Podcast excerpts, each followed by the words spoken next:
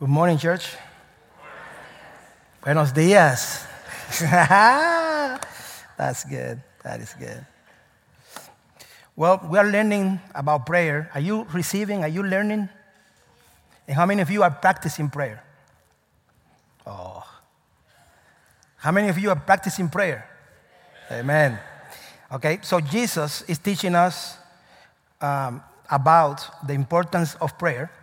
And today we are going to explore the battle that we face every time we pray and we ask God to bring His kingdom down to earth.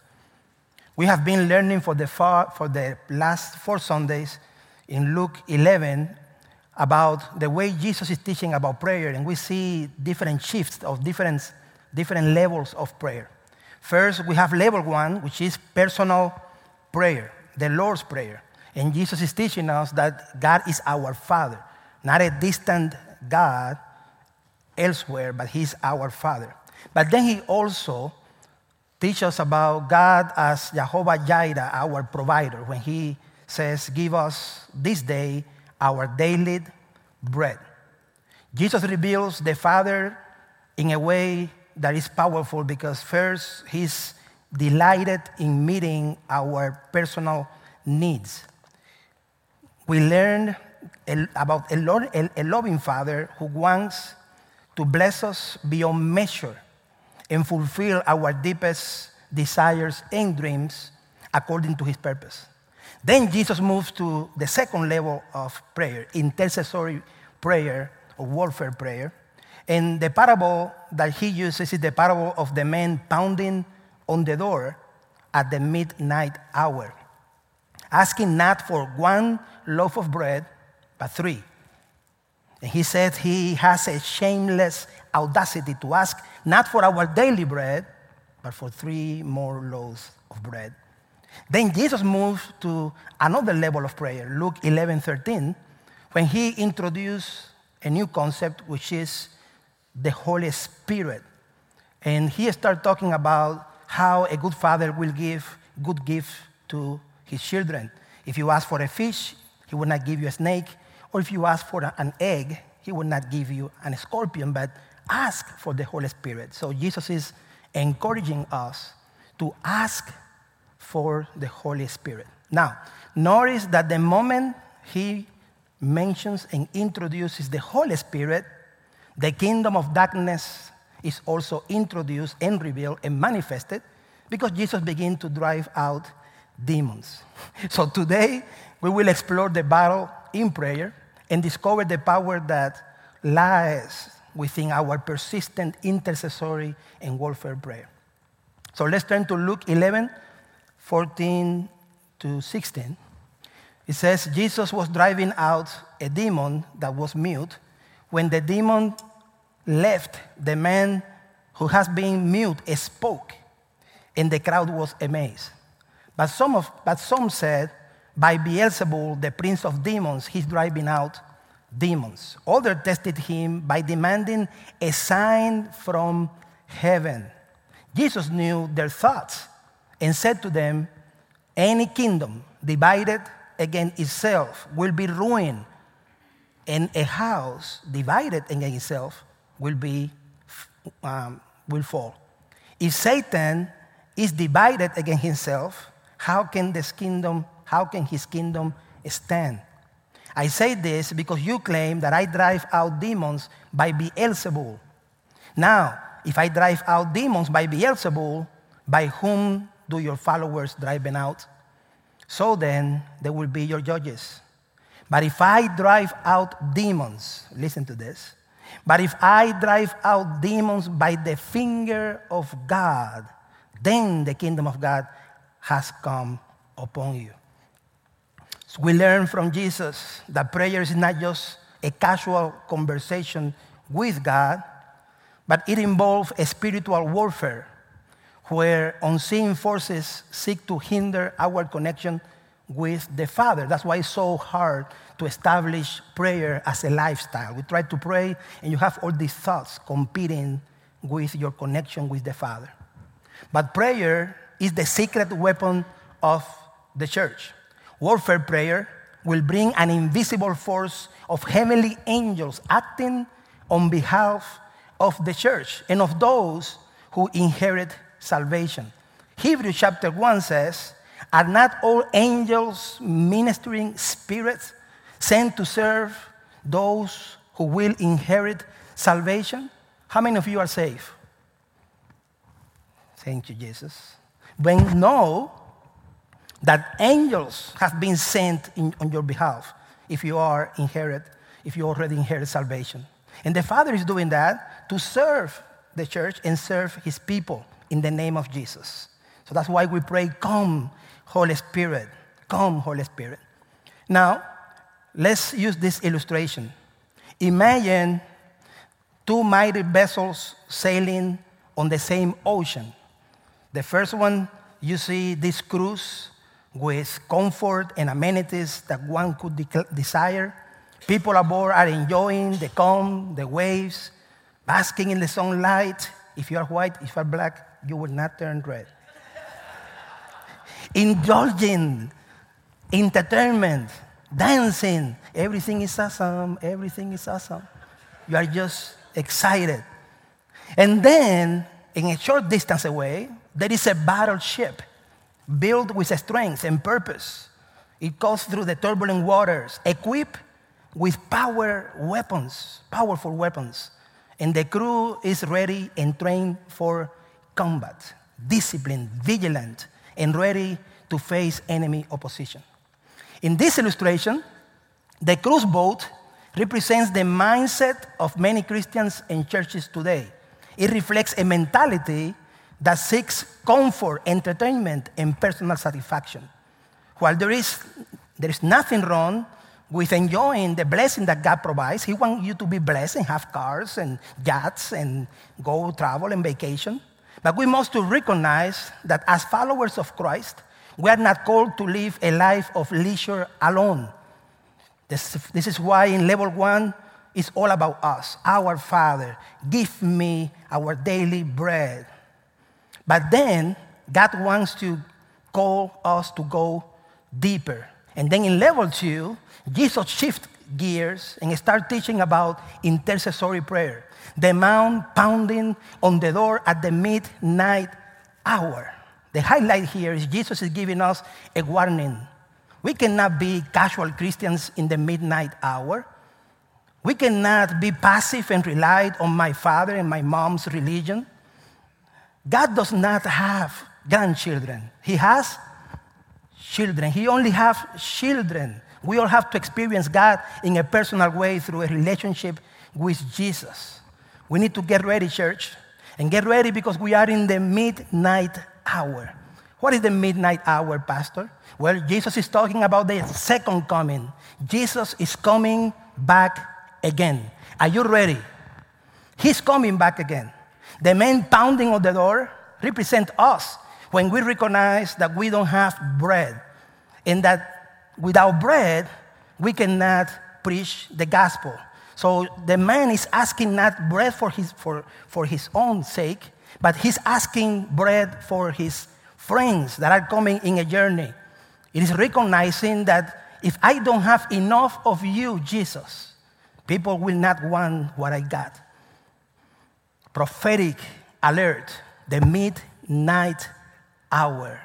Jesus is challenging us ask, seek, and knock in prayer.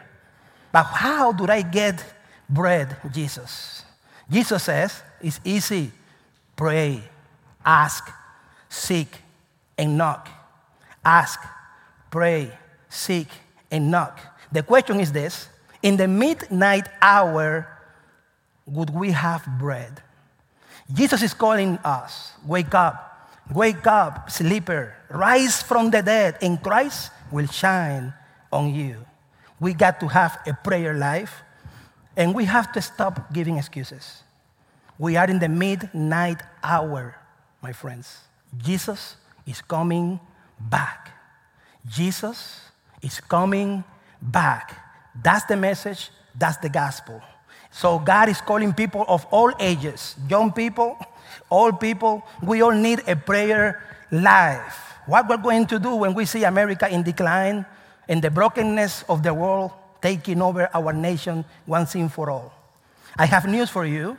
The answer, the answer to turn the world around for good is not in politics or politicians or science or medicine.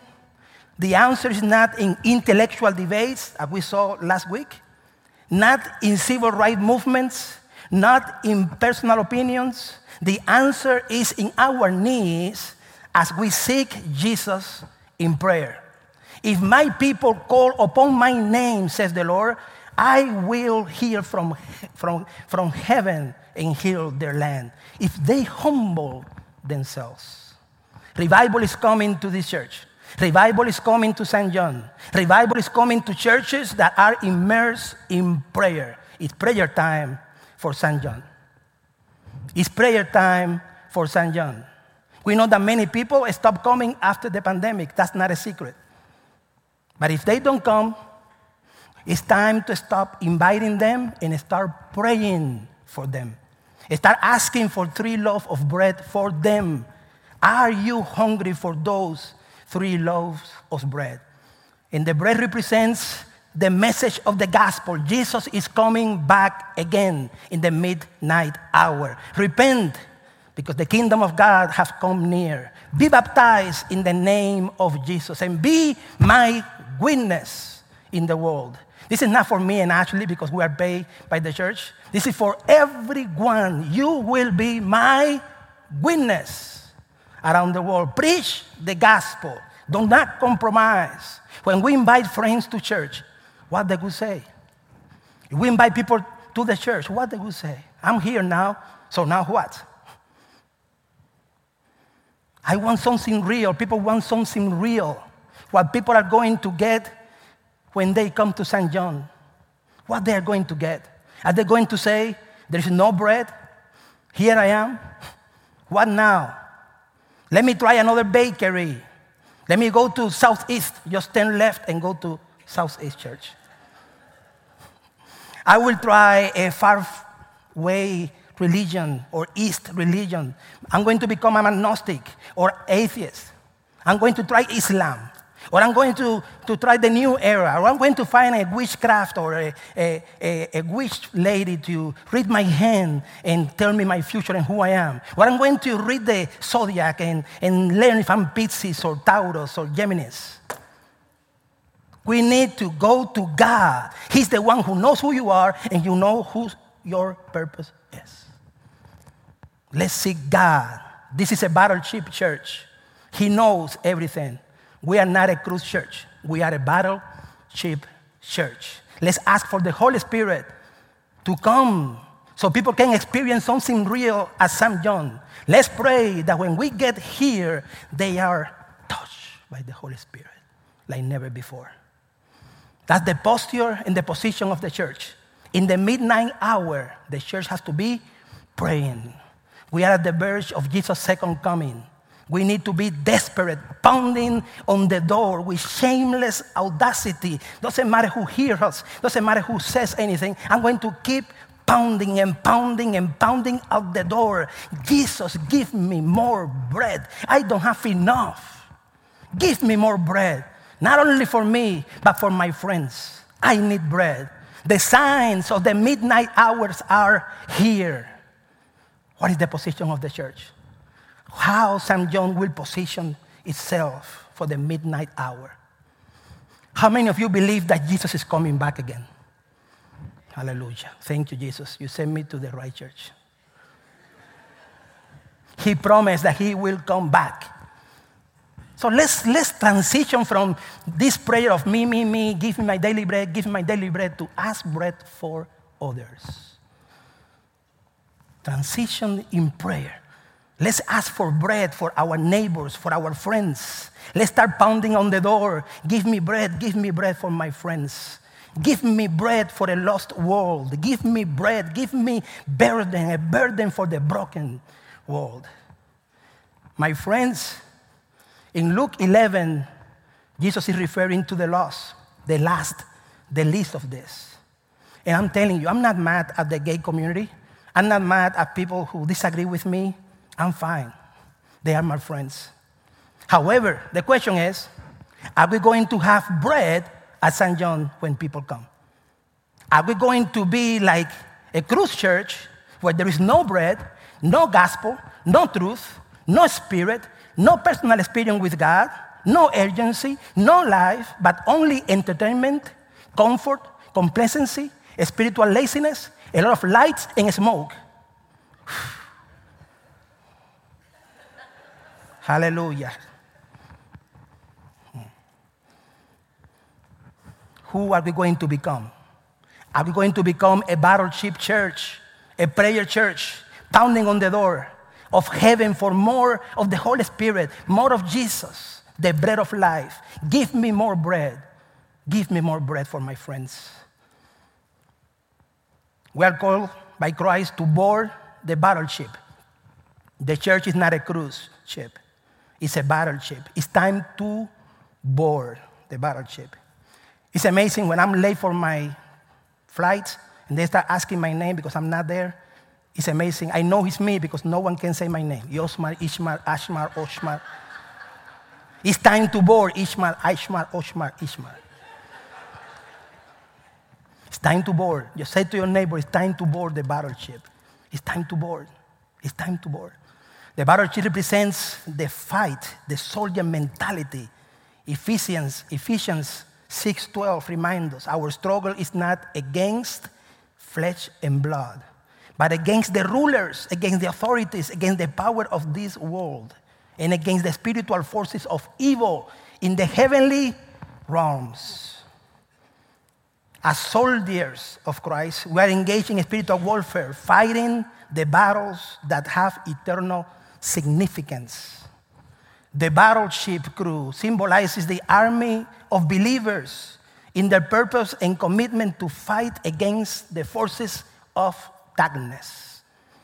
How we do that, Pastor? Well, by doing prayer, fasting, reading the Bible, fellowship, asking God for more bread.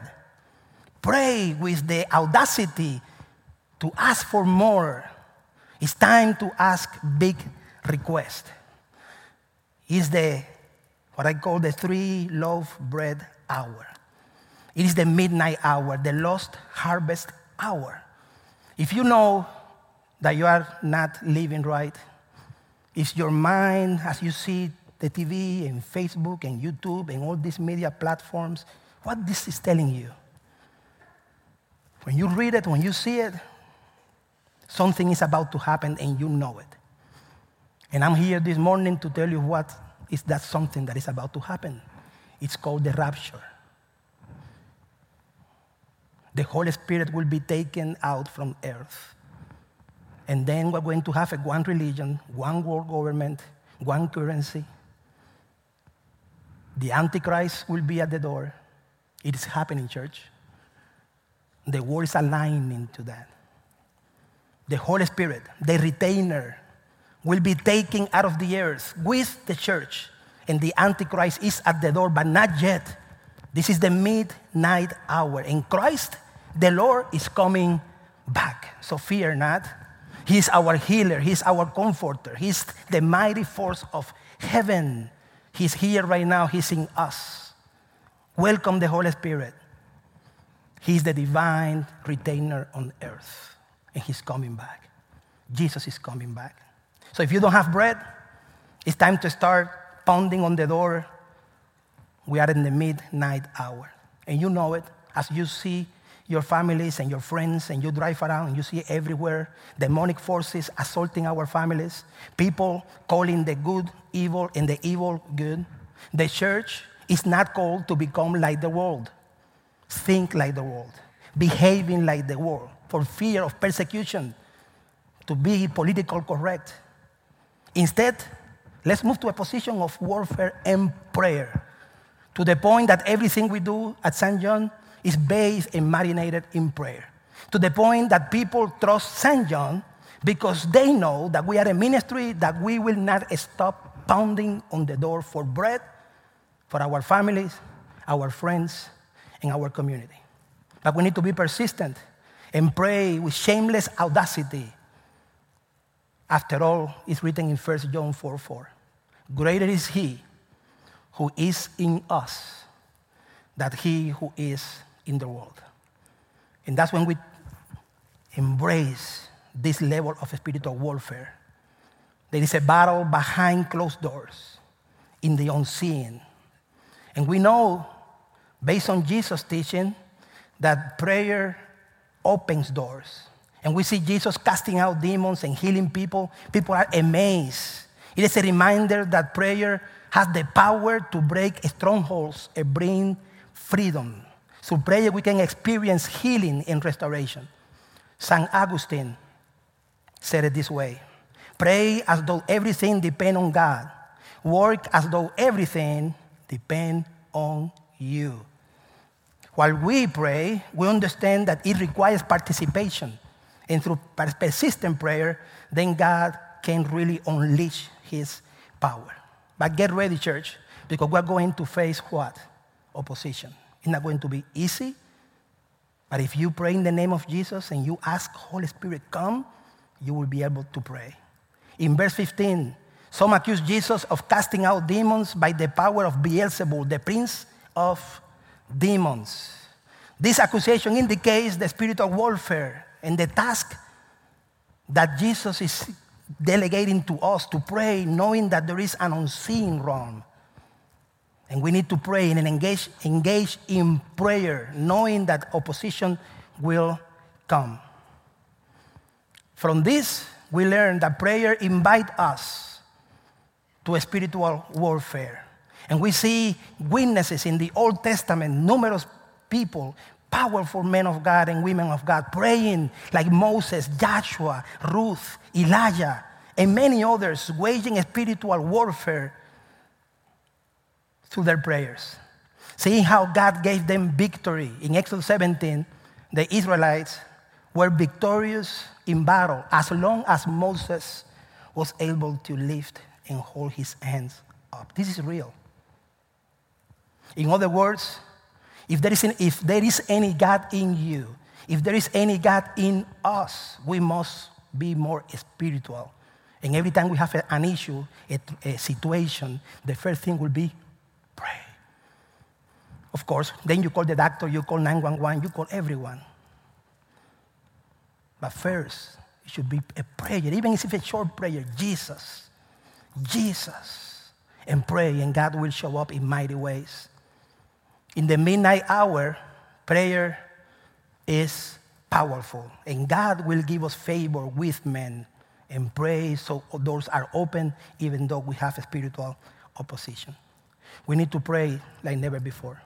Then Jesus introduces the concept of the kingdom of God. And we know that we live in the kingdom of God. And those who live in the kingdom of God in the presence of the Lord know that the kingdom is not in trouble. Doesn't matter what is happening in the world, the kingdom of God is not in trouble, and neither are you. Neither are you. It's a battle, it's a kingdom clash. But the authority is in Jesus. He already won the battle. N.T. Wright, a modern theologian, put it this way he says, when we pray, let your kingdom come on earth as it is in heaven, it's a battle cry while you are praying. It's not a casual, let your kingdom come, your will be done. No. It's war. This prayer serves as a battle cry to challenge the kingdom of darkness and invite God to take over our life. But then there is another concept that I'm going to start today and finish next Sunday the finger of God. Jesus is saying, if for the finger of God I drive out demon, the kingdom of God came upon you. What is the finger of God? Well, it's a reference to Exodus 31, when Moses had an encounter with God and he said that God wrote the Ten Commandments with his own finger. It's a, it's, a, it's, a, it's a connection that Jesus is making and saying, God is coming with fire. God is love, but he's also holy. He's also holy. And I see people preaching, I preach a God of love. Yes, but God is also holy. Holiness. And the Ten Commandments, the Ten Commandments, you know the Ten Commandments. And he says if you break one of them, you will not enter into heaven. That's why we need Jesus. No one can, there is no coyotes. A coyote is the person that brings people from Mexico to the United States. That's a coyote. There's no coyote in heaven. There's no way to get into heaven through another way. There is no Donald Trump walls. The only way you can build all your, the only way you can go to heaven is through Jesus. Through Jesus. And that's a radical statement. That moment you say the only way to heaven and to the Father is Jesus, you become radical right there. The, way, the moment you say that Jesus is more than an example, He's God, you become radical. If I show up and say Jesus is awesome and Jesus loves everyone, everybody claps. The moment I say Jesus is God, no more clapping. Wow, the finger of God. That's the concept, the finger of God. But then Moses is teaching us we need to obey the commandments. And we have unity in that obedience. And if we do that, then the kingdom will not be divided. Jesus is saying a kingdom that is divided will not stand. It's vulnerable if we are divided. But prayer brings unity and connect us. In this battle, Jesus is emphasizing that for unity within God's kingdom, we need to be united in Him. And we know that because we need unity at St. John. Are we united at St. John? That's a good question. Are we united? Let's keep the main thing, the main thing, which is what? Making disciples. Making disciples.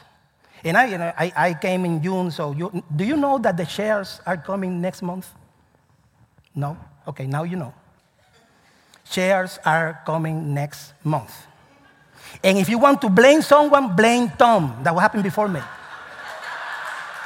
Don't blame me. I'm not, I will give you all the reasons later, but not, that's not mine. And I understand that pews are important and shares are important, but let's keep the main thing the main thing. And what are we willing to sacrifice for the sake of the gospel, the sake of the kingdom? That's the real question here. We're not saying that pews are not important or chairs are not important. We're saying is, there is an order of priority here, church. And we need to focus on that and that, and in that we will have unity. And we see that because then David is sharing with us in Psalms 133, saying, how good and pleasant it is when God's people live together in unity. After all, in the first centuries, guess what? They have no chairs. They were on the floor.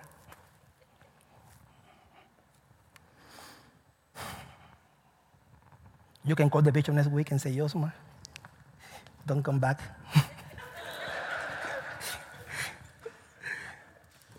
but seriously, church, I know, I know, I know, I know But my whole, my, I hope that you hear me well.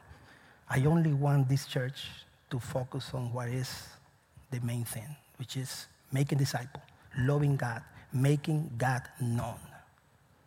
Making God known. Making God known. And after all, Jesus does not engage in debate or argument with his critics. He only says, It is written, it is written, it is written. That's what he said. And we need to learn to say that were, they were accusing him to drive, to drive out demons by Beelzebul, the prince of demons. And the only, the only way that Jesus, in Matthew and all the gospel, he warning, he, he sends a warning and says, any word or slander against the man of God, the Son of God, will be forgiven. But any word against the Spirit will not be forgiven, not in this age or in the ages to come.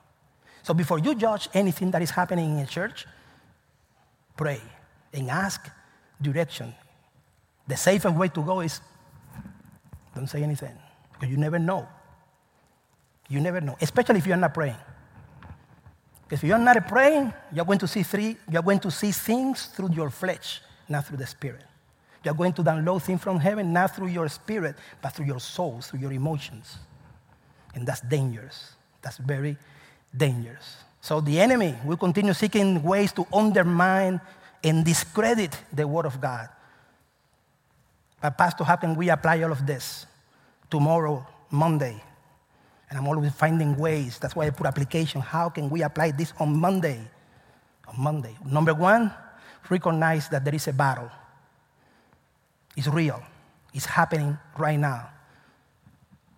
There's no such a thing in the spiritual world as empty or vacant places. Everything is full in the spiritual world with light or darkness. And light and darkness cannot coexist in one place. You are either happy or you are sad. You cannot be happy and sad. You cannot be in, in holiness and in sin at the same time. Impossible. Spiritual discernment. Pray, ask the Holy Spirit for guidance and discern what is from God and what is from the darkness. It's easy to know. Spend time reading the Bible. You will not become a disciple by coming on Sunday. You need to go back home and open the Bible and start eating the word and the bread that is in there. Do not give up. Keep coming. Keep learning. Keep fasting. Keep praying. Do not give up. And then let's find what? Unity. And we're going to discuss, and we all have, I mean, we all have an opinion. That's important. God respects our individuality. We cannot sacrifice our individuality.